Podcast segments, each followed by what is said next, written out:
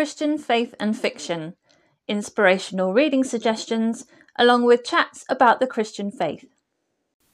The following episode is an audio version of a video that I recorded for my YouTube channel, Christian Faith and Fiction. If you would like to watch the video rather than listen to the audio, you can do so by clicking the link in the show notes. Please do share your thoughts by commenting either on the video or on the relevant blog post, links in the show notes. Hello, welcome back to my channel, Christian Faith and Fiction. My name's Lou, and I've been reading through A Horse and His Boy by C.S. Lewis, which is chronologically the third book in the Chronicles of Narnia. And I've been keeping a reading vlog of my thoughts and how it compares to Bible texts and the Christian faith. Um, so I hope you get something interesting from this video.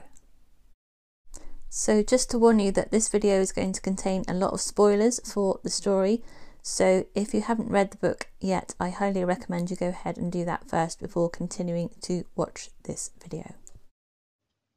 So I've started reading The Horse and His Boy by C.S. Lewis, and this story follows Shasta, who is um, the son of a fisherman, or he thinks he is the son of a fisherman. He finds out when a, um, a Tarkaan comes. Tarkaans are a bit like aristocrats, I guess, in their society.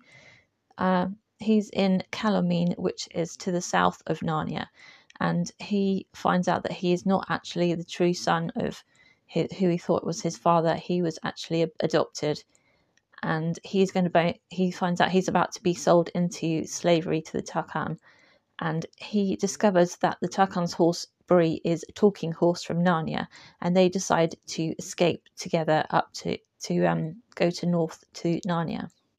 Really, this story is about the journey of Shasta from slavery into sonship, and it really speaks to me about the journey of faith, of how um, we begin our journeys in that position of slavery to sin, and then we end up in that place of sonship with God. Um, it's about the mental shift between being a slave and being in a foreign land and moving into the kingdom of God, and how you that changes the way you think about yourself.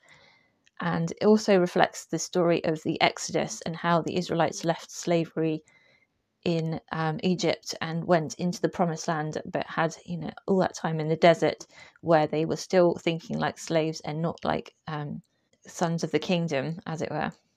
Bree, the talking horse, is a bit like an evangelist in this story. He um, speaks to Shasta and tells him all about Narnia and what it's like, and he's always saying, you know, let's go to Narnia in the north, let's go there and he's encouraging Shasta to not think like a Calormene anymore and to think like a Narnian. Say we are free Narnians, not um, Calormenes. We don't need to pay respect to the Calormene gods. We don't need to speak in a way that worships their rulers and their gods anymore. We are now free, even though we're living in the land of slavery. And as they are escaping, a lion comes and chases them and um, pushes them together with another person who is also escaping, it turns out. Her name is Aravis, and she is escaping with a talking horse called Hwin. And you get to hear her story, and she is um, escaping from an arranged marriage from a dangerous stepmother who just wants to get rid of her. And Aravis is suicidal at the point when Hwin comes and talks to her and she finds out that there are talking horses and encourages her to escape rather than to kill herself. And once again, I see this as like um, and someone coming alongside a non-Christian and saying, "Look, there is hope. You don't need to destroy your life. You can find hope in Jesus, and um, in this case, in Aslan, and come with me to the kingdom. Come with me to Narnia." So Aravis is saved from that destruction and she escapes as well. And um, the lion comes and pushes them together so that they form a community together. And that speaks to me of how um, God takes individuals, um, saves them, and then brings them together into community in the church so that we are traveling together as a unit um, through life. So we're moving on to the next part in the story, and um, the two horses and the two children I've got to try and get across the capital city, Tashbaan, um, in order to escape and get to Narnia. Whilst they're in the city, Shasta is taken and he is mistaken for Prince Corin of Archenland and taken with the Narnians. And Aravis is recognised by one of her old friends and she has to go off with her. The only way that Aravis can escape is to get through the uh, the palace of the Tisroc, and they get stuck in a room with the Tisroc and overhear his plans, um, his son's plans, Rabadash, to go and um, attack Archenland and take it so that he can get back Queen Susan, who he wants to marry. Shasta overhears the Narnians' good plans, and Aravis overhears the enemy's bad plans, and both those informations are needed for them to um, get over the desert and warn uh, King Lune of Archenland. Shasta still sees himself as a slave, even though he's mistaken for a prince. This part reminded me of um, the verse in John 15, verse 15 I no longer call you servants, because a servant does not know his master's business. Instead, I have called you friends, for everything that I learned from my Father I have made known to you. God wants to reveal his plans to us as his friends. He doesn't see us as his servants. And um, just as Shasta overheard by accident the plans, actually, God wants us to be friends with him and to be a part of his conversation. Shasta at this point doesn't really understand his true identity. He still sees himself as a slave and as a son of um, Arshees, the fisherman. He doesn't understand what we are going to find out later in the story that he is actually a prince and um, a son of the king. Do we see ourselves as children of the king, or do we still see ourselves as slaves to sin and our old lives?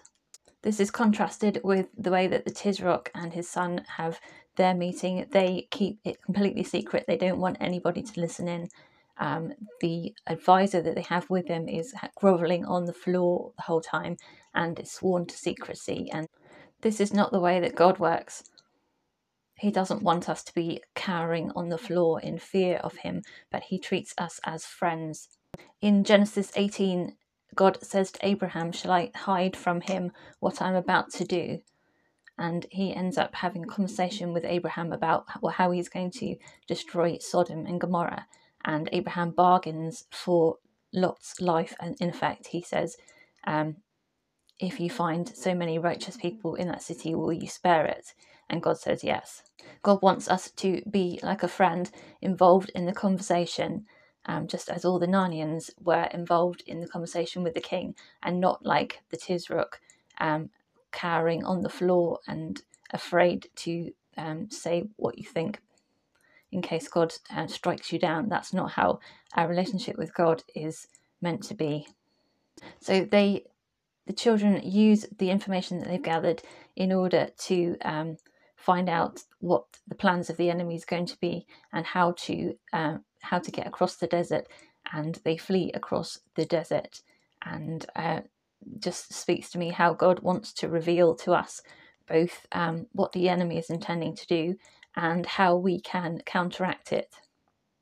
Whilst Shasta's waiting for the others to come across Tashbaan, he has to stay at the tombs, and while he's there, he is protected by a cat from the wild animals and um, later on, we'll find out who the cat is. And finally, their flight across the desert really reminds me of the um, Exodus and how uh, the Israelites left Egypt behind and then they had to travel for ages across the desert to get to the promised land.